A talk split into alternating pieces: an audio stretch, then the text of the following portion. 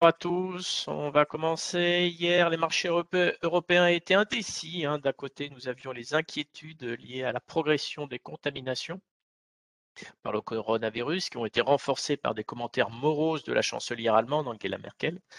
Et d'un autre côté, l'annonce de la nomination par le président américain Joe Biden de Jerome Powell à la tête de la Fed pour un second mandat a été reçue favorablement par les marchés. Dans ce contexte, on a eu des voilà, un FTSE qui a gagné 0,44, un IBEX à plus haut, plus, hausse, hausse, pardon, à 0,78. On a un CAC quasiment inchangé, un Eurostock 50 en baisse de 0,41%.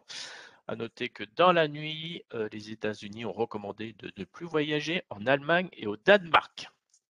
Hier à Wall Street, euh, la bourse de New York a terminé en ordre dispersé dans une séance volatile. Hein. le Dow Jones restait stable tandis que le Nasdaq a chuté de 1,26% à 15 855 points, tandis que le S&P 500 s'est replié de 0,32%. La perspective d'un relèvement des taux potentiellement plus tôt que prévu faisait euh, grimper les rendements sur les bons du Trésor à 10 ans, passant de 1,54 à 1,62. Et c'est surtout ceux sur les bons à 2 ans, plus sensibles au taux à court terme, qui passaient de 0,50 à 0,58, un plus haut depuis mars 2020. Cette tension sur les taux soutenait ainsi aussi le dollar, qui s'affichait à un plus haut de, en 17 mois face à l'euro. Face à cette montée sur les taux, euh, cela a pesé sur les valeurs techno, hein, notamment euh, Amazon qui a lâché 2,83%, Google a perdu 2%, tandis que Netflix a chuté de 2,9%. Après clôture, il y a Zoom Video qui a publié des bons résultats et un relèvement de la guidance. Euh, cela n'a pas suffi. En préouverture, l'action perdrait 6%. En fait, il y a eu des déceptions sur le nombre de gros clients qui est moins élevé qu'attendu et des inquiétudes sur la soutenabilité de la croissance après la pandémie. Ce matin en Asie, une séance mitigée dans des volumes assez faibles. Euh, notons que le Japon est fermé aujourd'hui. Euh, Shanghai termine flat. Voilà, notez que les technos ont souffert quand même avec Alibaba moins 3% et un Tencent, Tencent pardon, à moins 2,5%. Ce matin, d'un point de vue micro, pas grand-chose. Hein. On a Royal Dutch euh, qui prévoit la construction d'une usine de transformation de déchets plastiques en huile de pyrolyse à Singapour. On a Bureau Veritas qui a subi une cyberattaque le week-end dernier. Les serveurs de Bureau Veritas ont temporairement été mis offline afin de protéger les clients et l'entreprise. Pas plus de détails pour l'instant. Téléperformance, le leader mondial des services, euh, annoncé hier soir que sa note de crédit long terme a été relevée par Standard Poor's, euh, qui lui a attribué une note de triple B, triple B alors que c'était triple B moins précédemment. D'autant que cette note a été assortie d'une perspective stable.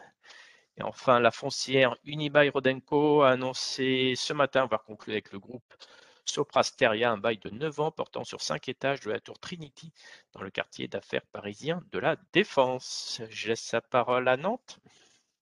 Oui, bonjour, je commence avec Trigano, un EBIT qui ressort à 358 millions d'euros, soit une progression de 97% par rapport à l'année d'avant. Associé à l'effet volume et une productivité record, la marge d'EBIT eh, pour le S2 ressort à 13,2% pour un EBIT saison à 358 millions d'euros. C'est sensiblement au-dessus des attentes du consensus. Je continue avec Biofitis qui signe un financement de 10 millions d'euros avec Créos pour euh, partie dilutif. je termine avec AB Science qui annonce avoir reçu l'approbation de la FDA pour initier une étude de phase 1-2 avec la molécule AB 8939 dans le traitement de la leucémie myéloïde aiguë. C'est tout pour moi ce matin. Merci Émeric. En termes de changement de recommandation sur Pernod, il y a JP Morgan qui reste positif et recommande le titre à l'achat. L'objectif de cours de 225 euros. Sur Julius Baer, Morgan Stanley passe de surpondéré à pondération en ligne en tablant sur 70 francs suisses.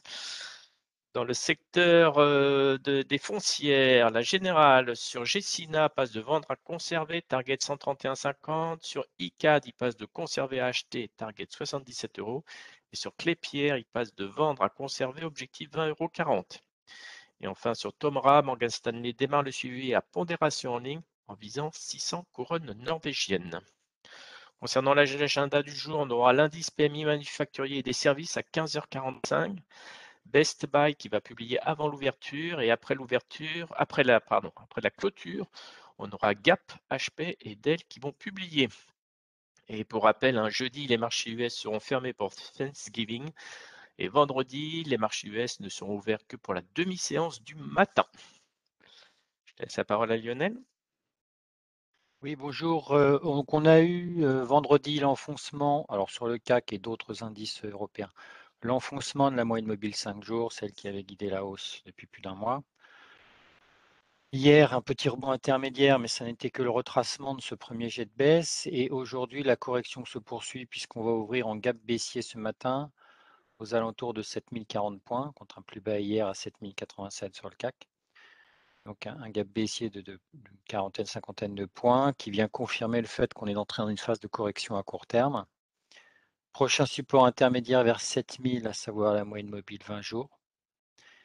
Et puis au-delà de ça, si celle-ci ne devait pas tenir et qu'on entrait dans une phase de correction un peu plus durable, hein, un peu comme celle de, mi-juin ou de mi-août, les supports suivants se situent vers 6830 et le gap haussier du 1er novembre. Et dorénavant, la moyenne mobile 5 jours qui est baissière constituera la première résistance en cas de rebond intermédiaire. Bonne journée. Merci, très bonne séance à vous.